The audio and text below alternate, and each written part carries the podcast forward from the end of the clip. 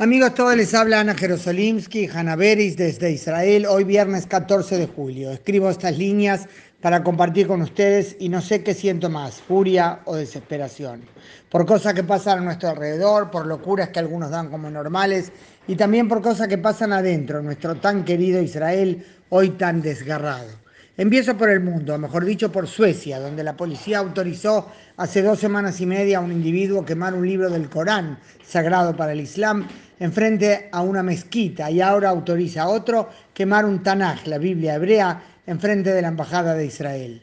Como imaginarán, Israel ha puesto el grito en el cielo. El presidente Yitzhak Herzog, que hace dos semanas condenó la quema del Corán, condenó ahora, como era de esperar, este otro horrendo plan, prender fuego al Tanaj. Lo mismo hicieron el canciller Eli Cohen y el primer ministro Netanyahu.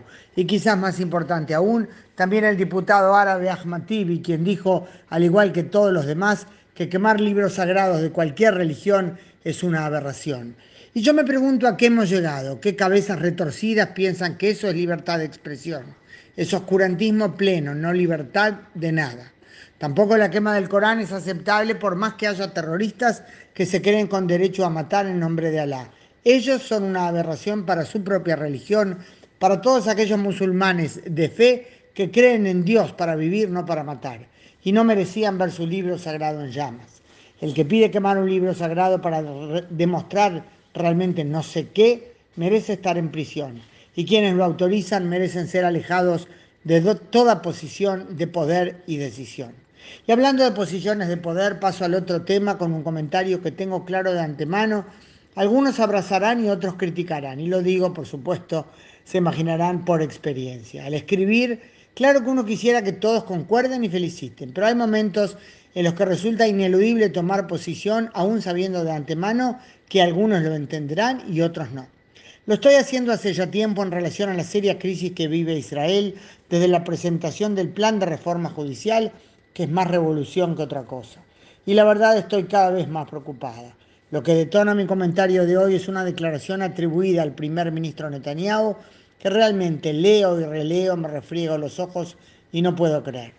Les digo primero, explico el trasfondo, que hay un creciente número de oficiales en Miluim, o sea, el servicio de reserva, oficiales de la Fuerza Aérea, entre ellos no pocos pilotos y copilotos de combate, que han expresado duras críticas a la polémica legislación en curso y por ende han advertido que consideran suspender su disposición a seguir voluntarizándose en sus unidades.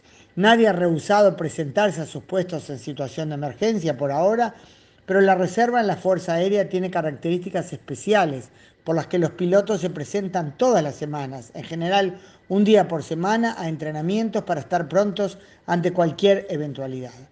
A ellos se han sumado cientos de oficiales en la reserva en distintas unidades de combate, de inteligencia, diferentes armas, todas, cada una con su importancia. Pues el primer ministro Netanyahu, rechazando esta situación, dijo que Israel puede arreglárselas sin unos escuadrones de la Fuerza Aérea, pero no sin gobierno. Reitero que la frase le fue atribuida, no se la escuché yo con mis oídos. Pero quien escribió que eso es lo que dijo fue el periodista Amit Segal, quien es ampliamente considerado proclive al gobierno actual, aunque yo no puedo decir por quién vota porque no lo sé. En otras palabras, Amit Segal no va a atribuir a Netanyahu una frase tan polémica como esa si no estuviera seguro que la dijo. Netanyahu pues dijo esta frase que citamos, que Israel puede decir unos escuadrones de la Fuerza Aérea, pero no sin gobierno y que la reforma continuará. ¿A qué voy? Está clarísimo que el tema de amenazar con no ir más a la reserva es complejo, por decirlo delicadamente, que tiene razón el ministro de Defensa, Yoav Gallant, al advertir que las divisiones no pueden tocar a Tzahal, la fuerza de defensa de Israel, el único Tzahal que tiene Israel para defenderse. Es muy cierto, pero hay que entender que lo que estos oficiales dicen, y no son uno ni dos, sino varios centenares, es que la legislación en curso amenaza con socavar las bases de Israel como Estado judío democrático, como la democracia liberal que siempre fue, con la que ellos tienen un pacto. Si la legislación avanza e Israel Deja de ser lo que soy, lo que siempre fue, el acuerdo cambia, advierten todos ellos.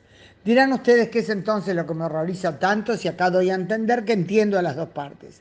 Pues me horroriza la frase del primer ministro, no porque espero que diga amén automáticamente a los pilotos, sino porque pienso que quien vive hablando de la seguridad de Israel, lo mínimo que tiene que hacer es detenerse a pensar en el significado de lo que está haciendo. No puede ser que no preste atención a lo que advierten y que sea más importante que prometió la reforma a los partidos ultraortodoxos que llaman a no hacer el servicio militar y que otros elementos radicales de la coalición quieran cambiar las reglas básicas del juego después de ser electos, que escuchar las advertencias a su alrededor.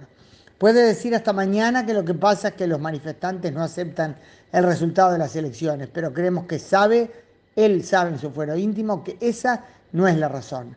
El gobierno fue electo democráticamente, pero no para esto.